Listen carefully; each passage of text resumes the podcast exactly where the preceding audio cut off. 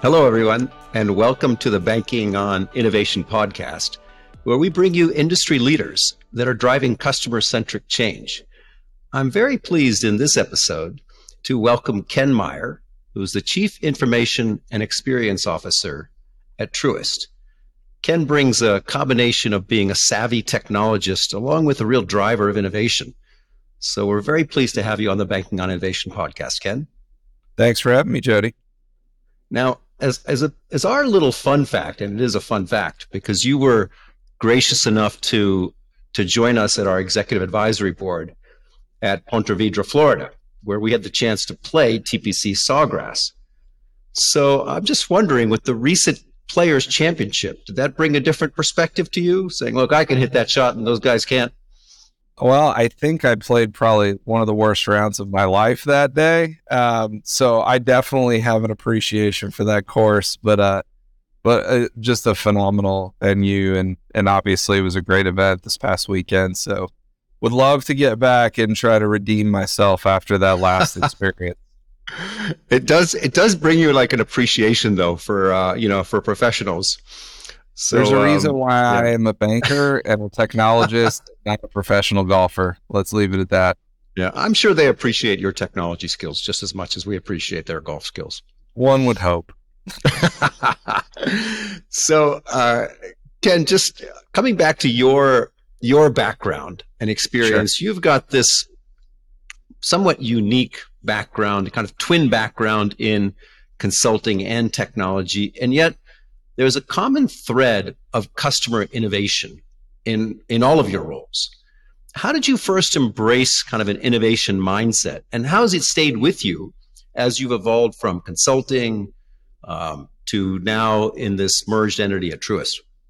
Yeah, well, um, first, what's interesting is that um, I am not an engineer by trade at all. Uh, so I'm very much uh, more of a self taught technologist, maybe, than anything else. Um, but when I go back in time and I think about, you know, the the different points in my career and the pivots, yeah, I've always been really kind of driven and fascinated in my my personal purpose around making an impact. Uh, and what I realized pretty quickly is that there's no better way to make an impact on clients, um, regardless of what who uh, who was my client in my consulting days or now the different types of clients that we serve across Truist um, but you can't really make a bigger impact than merging kind of the technology that is available to us with the experiences that ultimately, you know, we have at our disposal to serve our clients. And that mix has always been something that's fascinated me. Um, and it's been something that really kind of drove uh, my focus on making sure that we can really translate what the technical capabilities are and pull forward, you know, the actual impact to clients. And so, regardless of whatever chair I sat in, that was always pretty clear to me. Um, and regardless of whatever area I was happened to be in, there was always a little bit of a technical flair even before I became a CIO. Yeah, well, it seems that mindset has really served you well, and and perhaps because of this background in both tech and the focus on customer experience, innovating around the experience, you played a central role in the largest bank merger in 20 years, forming Truist. So most people are aware, or at least can find out, about the public goals, financial goals um, around the merger. What can you share, perhaps, about some of the goals that weren't so apparent to the analyst community?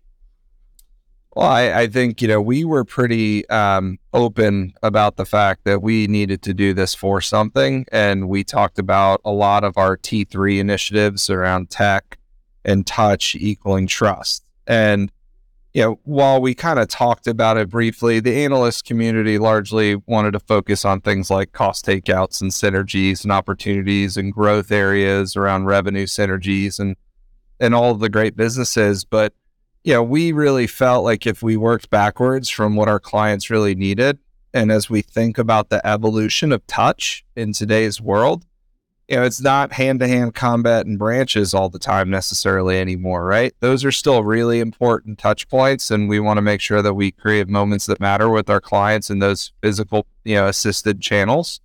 Um, but we can leverage technology differently to kind of redefine what touch means using technology. Uh, and we really felt like this was an opportunity for us as we came together as one company to drive better client experiences for our clients and prospects. And so, you know, it's easy in a merger um, to say, hey, we've got system A and we've got system B. Which one do we want to pick? Because one of them's going to eat the other one and we're going to get some synergies and savings. And that's how most traditional mergers would have gone. Uh, and in some cases, for us, we said, you know what, system A and system B are not acceptable. And we need to think about option C, uh, which was how do we leverage this opportunity that we had to really transform the client experience as well as the technology that underpinned it. Um, so, in some cases, we were able to build new capabilities and new experiences on modern technology um, to bring a different level of experience to our client, but also create the chassis or the foundation for the future of the bank, uh, which allows us to move faster. It allows us to bring more features and more rich experiences into the hands of our clients in a in a timely manner. So I know the um, you know there's much more to do, and the uh, the the brand promise around Truist is is materializing, and uh, and we hope that it'll be very successful. But what a fascinating experience going through this this merger. Any, learnings you'd like to share? Yeah, Jody. I, I mean, I think um, don't underestimate what the current world and the, the current technology capabilities can bring to the table, right? And as I said, um, a lot of times, you know, your your logic and reason might say, uh, "Hey, it's probably easier and faster or cheaper to kind of pick one or the other when you're doing these mergers." Um, but it, you know, than it would be necessarily to create all new experiences and build new greenfield type experiences. And I think what what you might be surprised is that today's technology is a little bit different, right? And you're you're able to move with more speed and agility and automation and and those capabilities really are a, a, an accelerator in a lot of ways to be able to get to those experiences. So, yeah, I think the biggest learning from us was very much, you know, maybe maybe there was more to do. Maybe we could have actually leaned in a little bit more on the the transformation side, even though you know we feel really good about what we've done in a lot of different areas. Um, but I think that's always an opportunity is to continue to push uh, for that modernization because you'd be surprised um, what it could actually do for you. And it may not be longer and it may not be more expensive and it may not be more difficult than actually doing some of those integrations and conversions from you know, existing platforms. Ken, Truist is such an interesting case because it's really the birth of a of a new brand, but one that's done at scale, not a new challenger brand. How would you articulate not just the brand promise, but also the role that personalized experiences and personalization play as part of that promise? Well, I think our brand promise is directly linked to our purpose, mission, and values, first and foremost, right? So, um, when we talk about building better lives and communities, I mean, we mean that, right? And you can't do that unless you really understand your clients. You're building, you know, bespoke and really unique uh, experiences of bringing that to the table to help them however they need help. Um, and, you know, I think the other component of our brand promise is, you know, we want to lead with care. Um, there's a lot of things out there today that are scary for our clients. Um, you know it's it's not an easy environment and you know when you can build care uh, into your experiences and really thinking about you know how to be there for your clients regardless of channel regardless of product they have or service but always start you know from client and lead with care uh, i think you can create that new form of trust that we're trying to come up with when it comes to this T3 concept that I mentioned earlier. Um, and banking was built on trust to begin with. And that's hard in today's world, right? I mean, that that concept is not an easy concept to continue to kind of lean on all the time. So I think we have a, a unique opportunity with this new brand um, to really build it up, right? You don't have all the old tapes. We're, we're new brand. We've got new experiences. We continue to launch new products and new experiences. Um, so it's an opportunity, you know, for us to really make it what we what we really want, help deliver on our overall purpose to our clients. That's great. You know, one of the more, let's say, challenging acts to juggle is this balance between executing flawlessly in an operational activity as part of the merger and yet incorporating some proof points that'll really define the next generation of innovation and capabilities that a merged entity can bring. What did Truist use to bring forward these proof points to demonstrate the innovative capabilities of the combined entity? Well, I think um, yeah, there were a number of things that that we did when it came to building some of those new experiences, but not only the the what we built, but how we did it. Um, yeah, we if you think about the all of the mergers that have happened prior to our merger, very few of them were in what I would consider the digital age.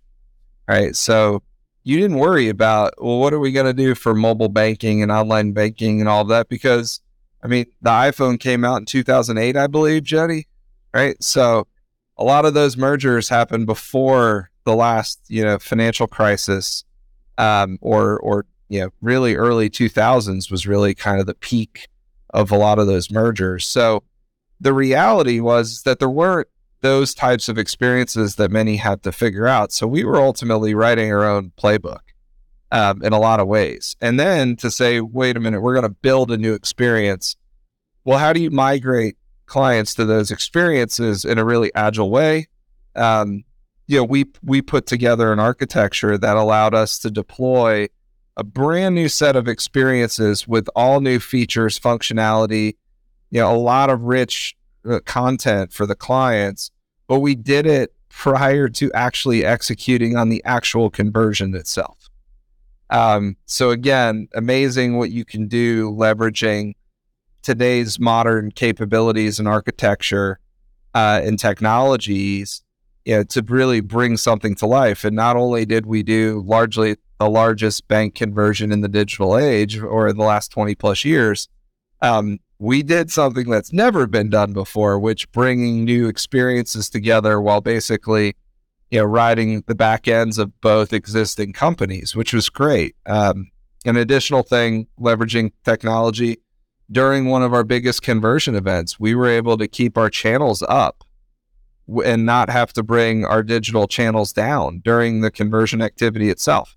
So historically, a lot of folks would, you know, you got this time, you cut off, you do the conversion, we bring all the channels back up.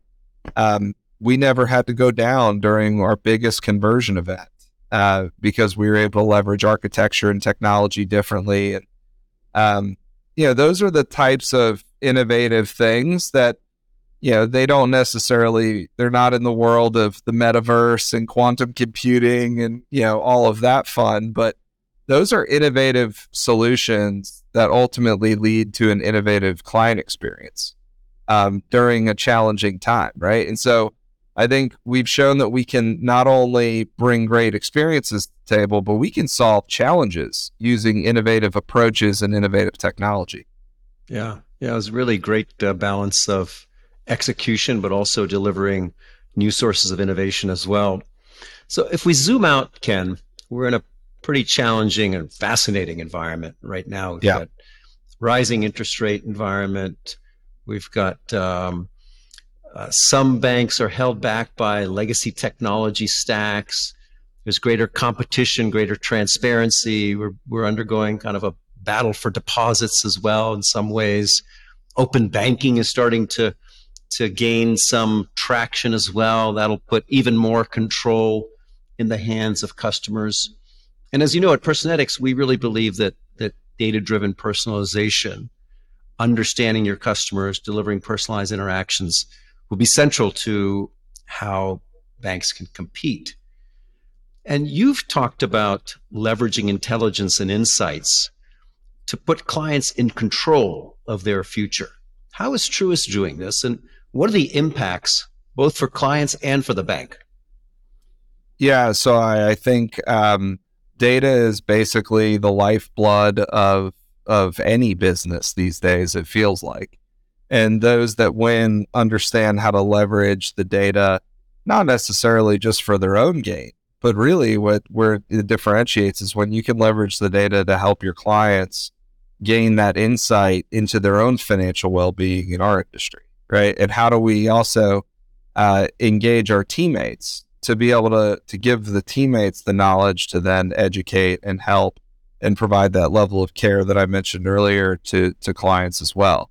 And so, you know, there's a lot of different things on when we think about intelligence.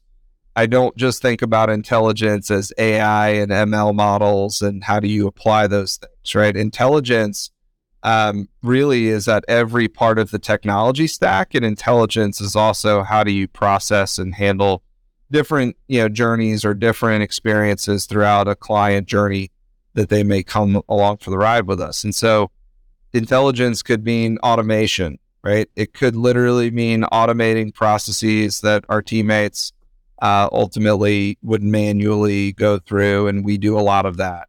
Uh, intelligence also um, could be providing insights directly to our existing clients, which is something that you guys help us with uh, and providing not just insights, but insights that ultimately lead to action, right? Where they're actually taking that insight and turning it into a call to action to help them better their financial well-being, continue to you know to to make a positive impact on their lives. Uh, it could also mean providing you know next best actions and insights to our bankers and to our teammates that are supporting those clients, whether it be in a care center or in a branch uh, or a relationship based banker or advisor.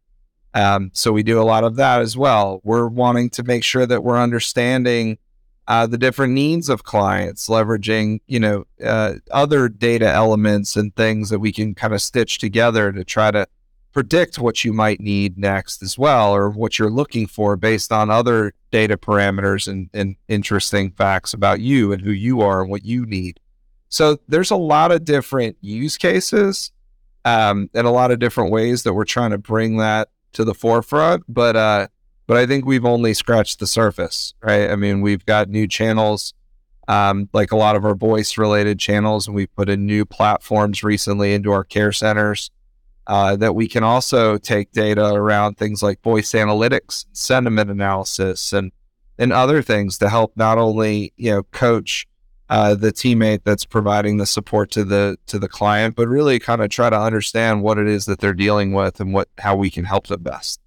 Um, but so there's you know I could probably talk about this Jody for the rest of the time that we have together, but uh, but this is important, right? And it's important yeah. to create those personalized experiences for all of our clients. You know, there's so much in what you said. I want to unpack a couple of things. Sure. One is you talked about not just delivering insights, but delivering advice or action. And you know, my my personal belief here is that when you allow a bank like Truist to engage a customer on an issue proactively, let's say they may have excess liquidity in their checking account, or the sure. opposite, that they may have a cash flow crunch, it can unlock the creativity of the institution to help that customer, not just make you aware of something, but based on what we know about you, based on our intelligence as a bank. What action should you take now to put yourself in a better situation? I wonder if you could just talk more about that in terms of how how you think Truist is kind of moving to that next step, which is helping guide customers to take action. Yeah, I think um, yeah, when you think about the Truist value prop and the different things that we can bring to the table for clients. So whether you're you know regardless of client segment, we've got all of the products and capabilities that you'd want from a retail and small business perspective. We've got treasury products and payment type you know, products for for small businesses and commercial clients. We have investment banking uh, products. We have insurance products. You have all of these different products, right? But you don't win by going to market with a product strategy, right? You win with going with a client strategy. And this concept that we talk about an integrated relationship management. If I can understand you as the client better, and we can take those insights and we can say, you know, Jody, you have a small business and you're running into a liquidity problem, or you, yeah, to your point, you have excess liquidity. How do we best put it to work? How can we how can we provide potential relief before it's ever needed? How can we give you the peace of mind that you're going to be okay? Uh, and that you're going to be able to make your payroll and that you're going to be able to do the things that you need to do to make it out the other side of a challenging time or even better when business is great, how do we set you up for generational wealth to come, right? Because you want to expand beyond what you currently do. That's where creating, you know, insights for all of our different bankers and advisors and you know all of the different folks that we have that we want to ultimately, you know, aim at our clients and say we really need you to take care of the client. Right? Whatever it takes. And that's that's how we think about it, right? I mean, that's how we're trying to approach it, whether it's digital self service actions or whether it's assisted actions or advisory based actions. How do we make sure that we get the data in the hands of everyone to help our clients? Um, and that's kind of how we think about that whole ecosystem, if you would, and how to best leverage the, the information that we have. Yeah, you know, one of the things that we're so excited about, and I know this is part of Truist's approach as well, which is, you know, to acknowledge that these machine learning models and intelligence is not just about the digital channel. As you said, it's about bringing intelligence to your entire institution. And one of the things that, let's say, the attributes that we think this can unlock is taking the intelligence of the institution, which may largely be captured in the digital interactions, and combining it with the empathy delivered by the banker. So now that empathy can be delivered in a very informed, in a very informed and learned way about that customer and what can really make a difference. But some customers respond much better when they're engaged with, you know, an empathetic banker. So that's what we're really excited about. And I think that um, that there's this whole, as you said, we're kind of in the early innings of this, but that could yeah. be a big unlock for the industry and and banker effectiveness as well. Well, I would tell you, Jody. I mean, the concept of technology and automation. I mean, we would read for how many years? You know, the robots are going to take all the jobs, and AI is going to take all the jobs. At the end of the day, there's always a human element, right? Like your clients are always going to be human. I think. Let's hope so, right? um, they're not robots, right? They're not they're not artificial intelligence. They're human beings. And just like anybody else, they have real questions that sometimes they want to be answered by real people. That doesn't mean that we shouldn't take all the the learnings and all the information and the knowledge that we have with all these great technologies and and put them in the hands of those same humans to then interact with those human clients. Um, so we think that you know the more that we can in you know advise and provide those insights not only to clients but to our teammates to support those clients. I mean that's a that's a winning proposition because it, it gives them deeper insights into how they can help as well. And and I, I think you're absolutely right. You know, we talked about how what a fascinating and also challenging time this is in the industry and and for the first time in 15 years banks are having to really fight for deposits, given its uh, its impact on the business as well as the relationship with sure. the customer as well. And traditionally, I would say that that many banks have used a combination of kind of marketing and incentive programs to be able to win customers through kind of organic growth, if you will. But I'd like to hear your perspective with with Truist investing so much around the experience better understanding customers. How can this these personalized experiences as well as product innovation, and I know you've done significant product innovation most recently with the Truist One account as well. Right. How can some of those capabilities be brought to the forefront and put you in an advantage position to win deposits as opposed to just incentive marketing? Yeah, I think you're spot on. I mean, I think anybody can grow deposits, right? You just got to pay more than everybody else to get them. Um, and those are those are usually short term uh, gains, right? And those don't always create client relationships. You may get some customers out of it, but when you think about a client and and being able to provide the full service of capabilities and delivering the whole bank to the client, yeah, that's not that's not what we want to do, right? So when we think about um, you know the overall innovation and transformation efforts and how does that help really kind of grow your deposit base but in a smart way um, you know i believe personally that that has to be from the inside out. Uh, you've got to create products that people want. Um, you've got to create differentiated products.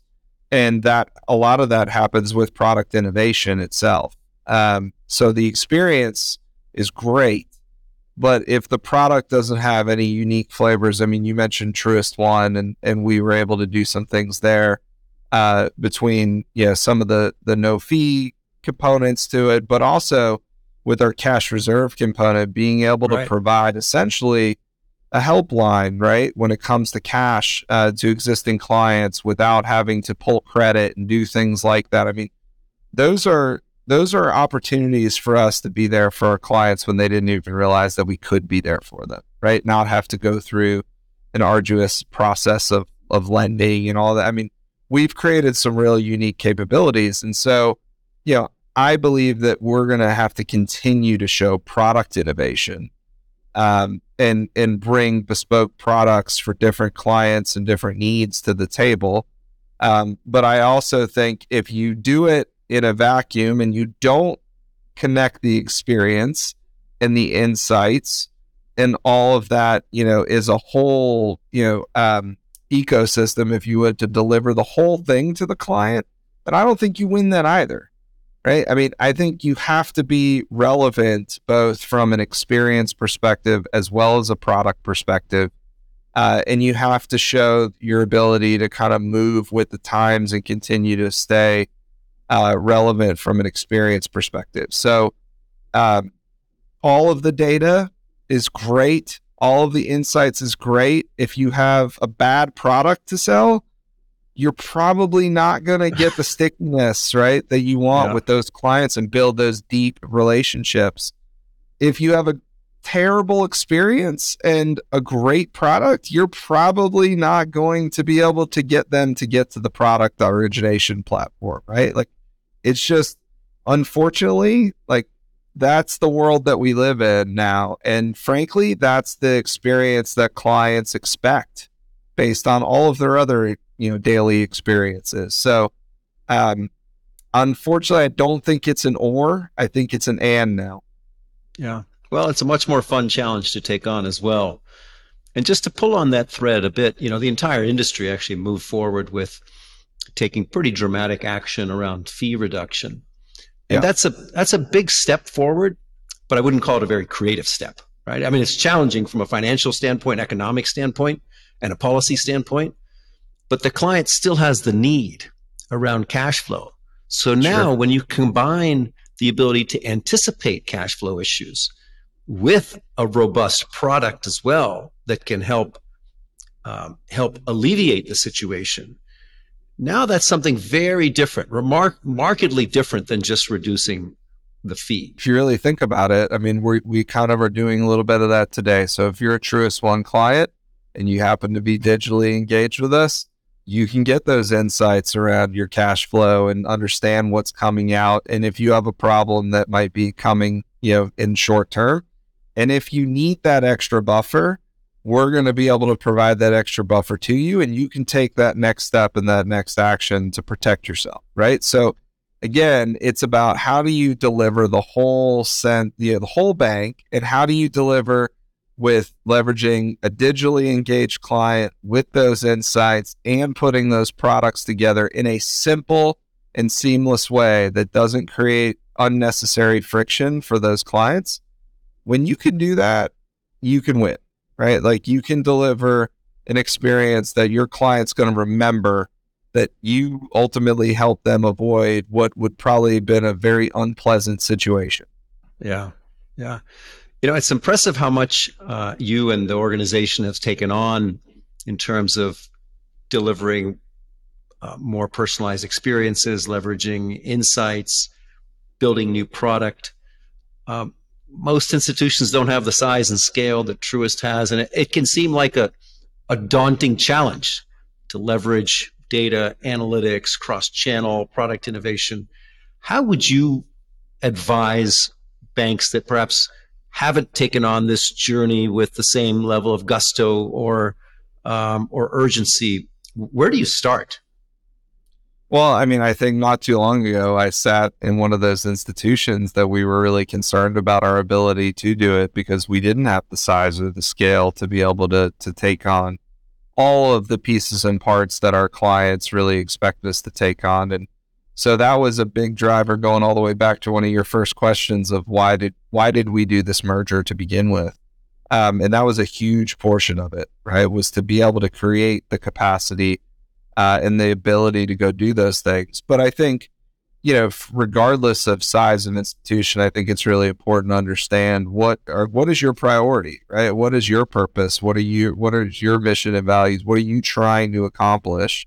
Uh, and be absolutely, um, you know, super laser focused on those priorities. And what what's interesting is that um, if if it's not in those priorities, what's almost as important, if not more important, than saying what you will do is saying what you won't do.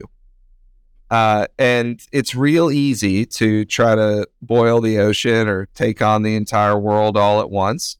Um, but it's also, if you're working backwards from a client perspective and you're understanding what you're trying to accomplish and what the benefit is to the client as well as to the organization, and is it aligned with with your purpose, then I think ultimately you can you can make a lot of a lot of headway uh, towards that goal. But I think you know just maniacal focus, right, and intentionality about what what is the most important thing to accomplish. Um, and if you can do that, then in my personal opinion, regardless of size of institution, I mean, your goals may be different. You may take on more when you've got more scale and capacity, but I still think that you can make a lot of progress regardless of size. So we'd like to help our audience at least peek around the corner. Sure. So I'm interested in your perspective. What do you think that customers will demand from banks and the industry in the next three to five years that perhaps the industry isn't well prepared for? Uh, I will give you my personal perspective. Um, my personal perspective is that everything will be real time and has to be. Um, and you know, the days in my mind of batch anything uh, is ultimately going to be a thing of the past. And I think at the end of the day, clients need for the immediacy of whether it's getting their money, uh, depositing money into their accounts, paying for things, you know, from a commerce perspective. I mean, I think everything will and uh, needs to get to a real time type of an environment. Um, because, you know, the world has just moved past this concept of batches and holds, which means that that's going to impact the need to have more security, right? More better fraud tooling, uh, better, you know, insights into that data and that information to act immediately uh, versus you know being able to have the the time to process everything that we do. And when you think about the industry, the industry was built on this concept of batch processing, right? And mainframe technology, slow and steady wins the race. And in this case, I think the race has changed. And I think the race to real time is something that uh, that you've already started to see with some of the the announcements and focus areas from different you know banks and financial institutions. But I think uh, I think buckle up because we're about to see a, a very different race here coming very soon.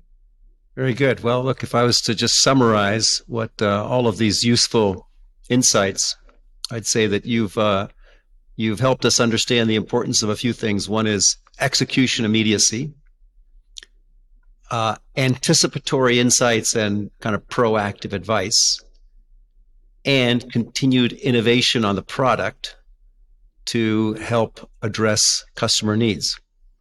Jody, I think I need to take you everywhere with me so that way you can do that after every time I talk. I think it would help the audiences very much though. So, but uh, but yeah, no, I agree. I mean, I think you nailed it right there. That's great. Well, Ken, thank you so much. I really appreciate your insights. You know, you bring a really unique perspective with these uh, these twin backgrounds, and I, uh, I appreciate the way that you're always thinking about innovating on behalf of customer and taking advantage, and even kind of let's say pushing technologies, not just accepting kind of the current way of operating, either in terms of process or the current technology infrastructure. Yeah, we've got a long way to go, but uh, but we're excited about the future, and we're excited about Truist's future as well as our clients. So, thanks for having me, Jody. Very good. Thanks, Ken.